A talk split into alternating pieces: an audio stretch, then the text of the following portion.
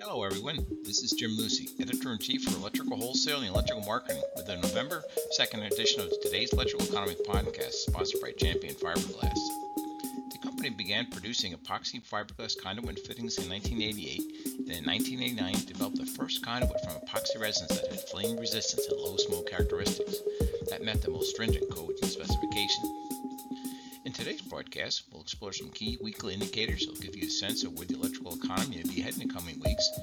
We'll also be giving you a sneak preview of electrical wholesaling's 2021 electrical sales forecast. Let's first check out some of those weekly economic indicators. They are initial unemployment claims at the state level, rate freight cart traffic, the Baker Hughes rig count, oil prices, and copper prices. Our thanks again to Champion Fiberglass for sponsoring today's electrical economy for 2020. Let's look first at the unemployment claims at the state level. The weekly unemployment data from the U.S. Department of Labor and the U.S. Bureau of Labor Statistics highlights the states with the most unemployment claims. This data is valuable to electrical distributors, manufacturers, and reps because it offers empirical evidence of just how big an issue layoffs are now at the local level. On a more positive note, when these claims start declining and establish a trend in this direction, it will be a clue for you about when the economy in that state is starting to improve. The advanced number of initial unemployment claims unadjusted totals 732,223 in the week ending October 24th. That's a decrease of 28,354 or 3.7% from the previous week. The advanced unadjusted unemployment rate was 5.1% during the week of October 17th. Good news is that was a decrease of 0.4% from the previous week. The five states with the most initial unemployment claims during this period were California with 152,057, a decline of 7,819 claims. Illinois, 54,819. That's an increase of 7,817 claims. New York, with a total of 52,283 claims, a decrease of 2,607 claims. Massachusetts with 47,202 claims, an increase of 1,798 claims, and Georgia with 43,362 claims, a decrease of 15,030 claims. One of the more interesting leading indicators for the overall U.S. economy is freight rail traffic. It's a measure of the amount of raw materials and finished goods being shipped by rail. The best source for this data is the American Association of Railroads, which publishes this data weekly. Total carloads for the week ending October 24th was 227,543, which was down 6.5% compared with the same week in 2019. Weekly intermodal volume was 295,110 containers and trailers, up 9.4% compared to 2019. Total combined U.S. traffic for the first 43 weeks of 2020 was 20,164,031 carloads and intermodal units, a decrease of 9.6% compared to last year.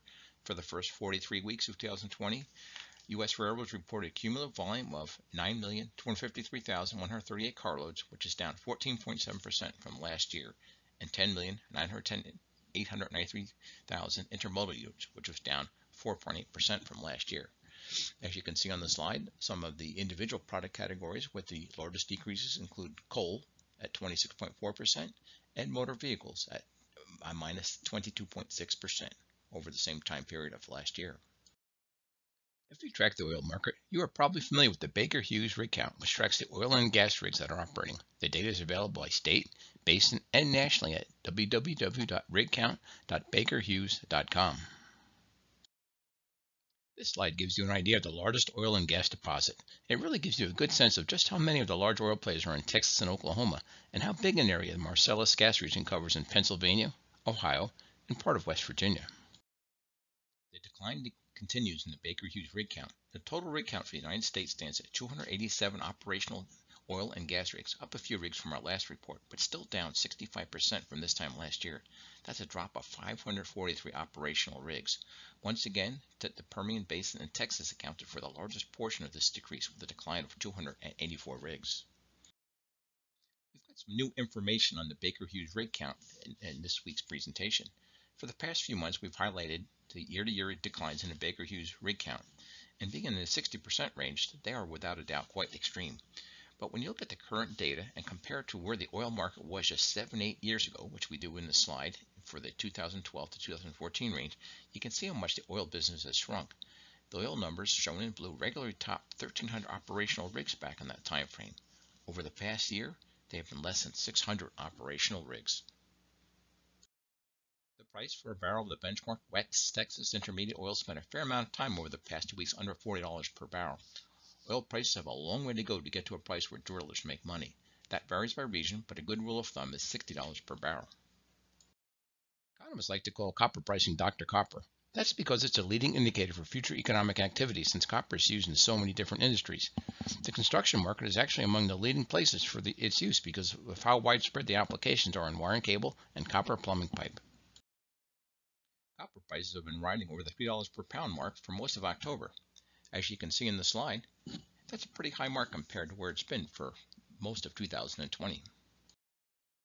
We have a special treat for listeners and viewers of this presentation, Electrical Wholesaling's 2021 Sales Forecast.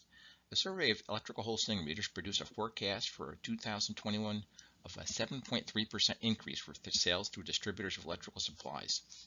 This forecast does strike us as a bit high, but it is coming off a forecast for a 1.6% decline in 2020.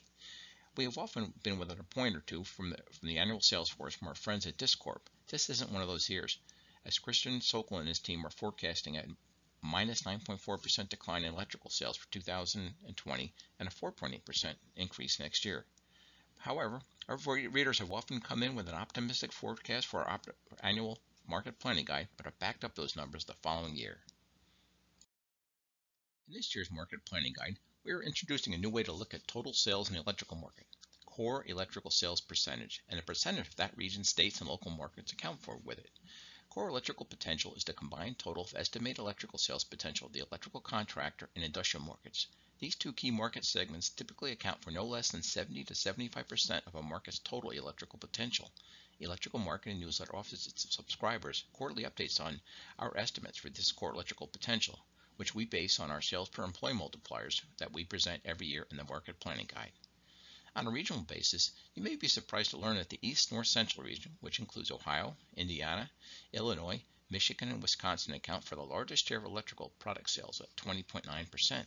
The Pacific region, with California, Oregon, Washington, Alaska, and Hawaii, is second at 16.2%. California accounts for an overwhelming amount of that region's core electrical potential at 70% of the region's total electrical core potential. Core electrical potential is not just an idle statistical exercise. It can help distributors, manufacturers, and reps find out where to deploy resources. The salespeople, for a distributor, maybe where to locate a, a new branch or how much inventory to have in it. For a manufacturer, to, to look at where they should have additional distribution or rep coverage. Some local markets or sales territories have a surprisingly large share of their state's core electrical potential. Consider their dominant share of these metropolitan areas. Phoenix, with 78% of Arizona's total sales, the Boston metro area, with 75% of the Massachusetts and southern New Hampshire area. The Front Range of Colorado from Fort Collins south to, to Pueblo, through, going through Colorado Springs and Denver and, and uh, Boulder, account for about 80% of the total electrical sales of Colorado. The Seattle metro area is about 60% of Washington, and Atlanta is about 52% of the total electrical sales potential of Georgia uh, and of course, in Texas, the five largest metros in that state, Houston, Dallas, San Antonio, Austin, and Midland, Odessa, account for 79% of the total electrical sales in that state.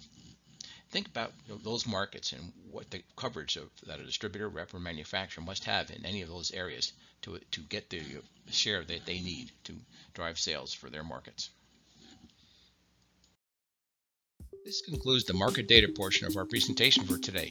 A special thanks to the folks from Champion Fiberglass for sponsoring the Today's Electrical Economy podcast series in 2020. While you're working on your electrical sales forecast for 2021, you might find yourself in need of some additional uh, local data.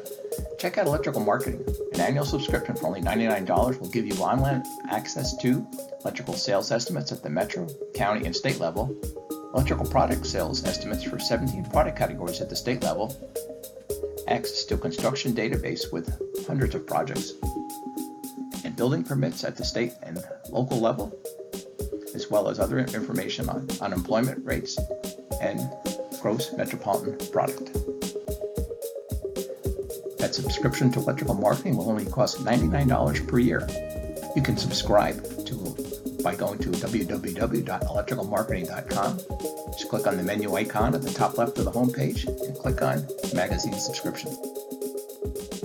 Contact me if there's any other type of economic data you'd like me to cover in these podcasts. And thanks again to the folks from Champion Fiberglass for sponsoring the Today's Electrical Economy podcast series in 2020. Our next presentation will be on Monday, November the 16th. Have a great day.